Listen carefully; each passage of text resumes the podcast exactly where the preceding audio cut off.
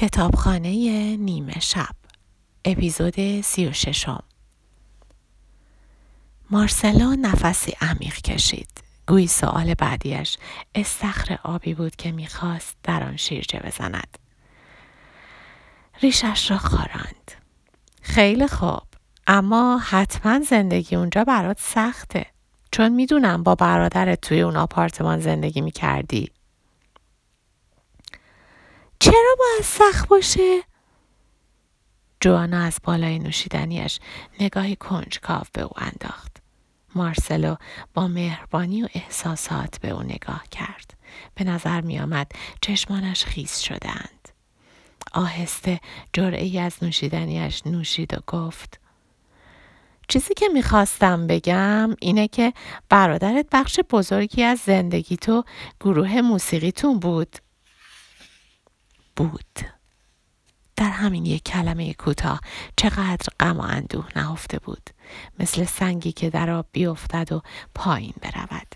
یاد زمانی افتاد که قبل از رفتن دوبارهشان روی صحنه از راوی درباره برادرش پرسیده بود. یادش آمد که وقتی اسم برادرش را آورد، تماشاچیان چه واکنشی نشان دادند. هنوزم همین اطرافه، امشب اومده بود.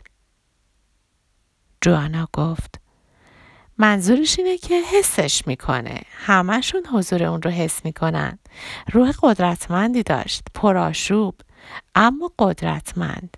غم انگیز بود که الکل و مواد مخدر و سختی های زندگی چطور از پادرش آوردن. نورا پرسید: منظور چیه؟ دیگر نقش بازی نمی کرد. واقعا باید می فهمید. مارسلو نگاه غم انگیزی به او انداخت. میدونی، خب فقط دو سال از مرگش گذشته، از اووردوز کردنش. نورا نفسی عمیق کشید. فقط برای این بلافاصله به کتابخانه برنگشت که هنوز حرفشان را درک نکرده بود. بلند شد. گیج و سردرگم و سکندری خوران از اتاق بیرون رفت. جوانا ابتدا با خنده گفت: نورا. بعد با نگرانی تکرار کرد: نورا. وارد آسانسور شد. نورا وارد آسانسور شد و پایین رفت پیش راوی. گفتی جو احتمالاً داره با خبرنگارا خوشو بش میکنه. چی؟ خودت گفتی.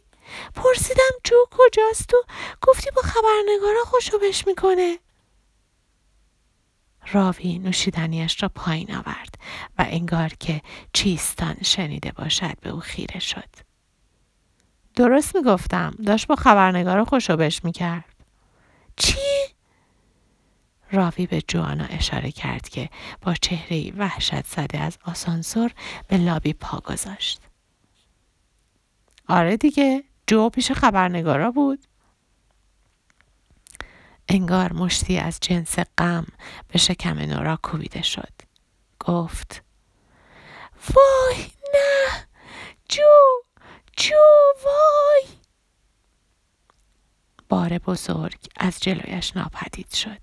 میز، نوشیدنی ها، جوانا، مارسلو، آن یکی مرد که مسئول صدا بود، مهمانان هتل، راوی، بقیه، کف مرمری لابی، پیشخاندار، گارسون ها، چلچراغ ها و گل ها، همه با هم به نیستی سقوط کردند.